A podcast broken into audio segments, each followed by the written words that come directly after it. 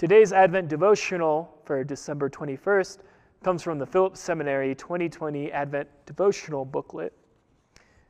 This one is written by Dr. Joe Bessler. That is titled Pour Out Your Heart. They have us reading 1 Samuel 1 1 through 19. And please forgive me as I mispronounce all of these biblical names. There was a certain man of Ramathaim, a Zuphite, from the hill country of Ephraim, whose name was Elkanah, son of Jeroham, son of Elihu, son of Tohu, son of Zuph, son of Ephraimiti. He had two wives. The name of one was Hannah, and the name of the other was Peninnah. Peninnah had children, but Hannah had no children. Now this man used to go up year by year from his town to worship and to sacrifice to the Lord of hosts at Shiloh, where the two sons of Eli, Hophni and Phinehas, were priests of the Lord. On the day when Elkanah was sacrificed, Elkanah sacrificed, he would give portions of his wife Peninnah and to all her sons and daughters, but to Hannah he gave a double portion because he loved her though the Lord had closed her womb. Her arrival used to provoke her severely, to irritate her, because the Lord had closed her womb. So it went on year by year. As often she went up to the house of the Lord, she used to provoke her. Therefore, Hannah wept and would not eat. Her husband Elkanah said to her, Hannah, why do you weep? Why do you not eat? Why is your heart sad? Am I not more to you than ten sons?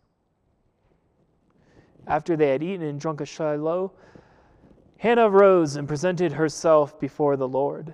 Now Eli the priest was sitting on the seat beside the doorpost of the temple of the Lord. She was deeply distressed and prayed to the Lord and wept bitterly.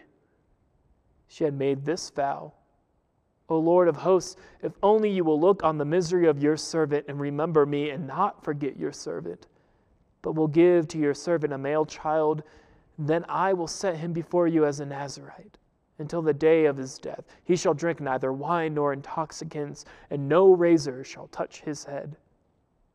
As she continued praying before the Lord, Eli observed her mouth. Hannah was praying silently, only her lips moved, but her voice was not heard. Therefore, Eli thought she was drunk. So Eli said to her, How long will you make a drunken spectacle of yourself? Put away your wine. But Hannah answered, No, my Lord, I am a woman deeply troubled. I have drunk neither wine nor strong drink, but I have been pouring out my soul before the Lord.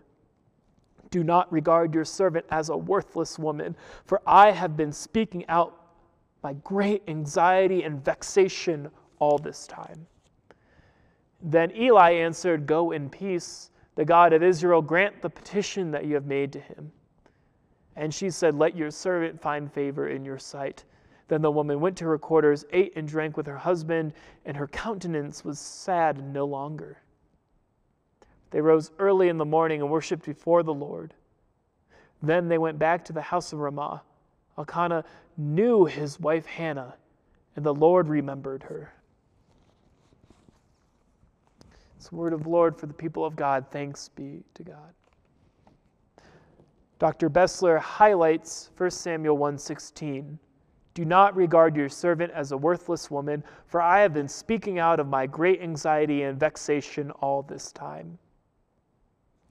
Dr. Bessler writes, the first season of Advent lifts up the story of answered prayer from the beginning of 1 Samuel.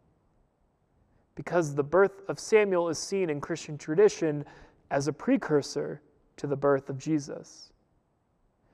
And the text from 1 Samuel is read not only as a precursor in the historical sense of coming before, but also in the Christian allegorical sense of speaking about a longing that would be fulfilled only with the birth of Jesus.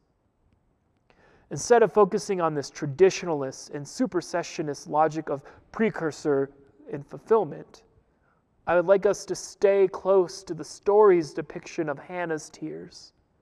She has been tormented for years by Peninnah for being barren.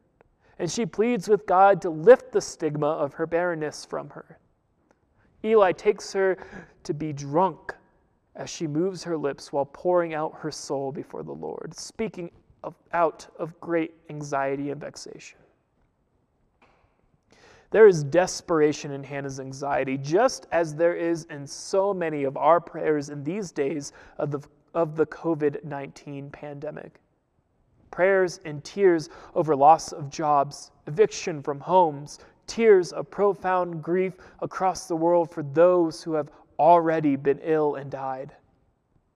And in Hannah's vexation, we can hear as well the outrage of a nation and world over the injustice of George Floyd's death, a death representing so many countless others.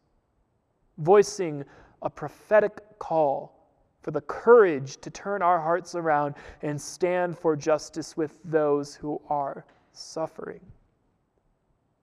With Hannah, let us pour out our hearts this Advent, longing for newness of life and for the mystery of God to draw near to us. Thank you, Dr. Bessler.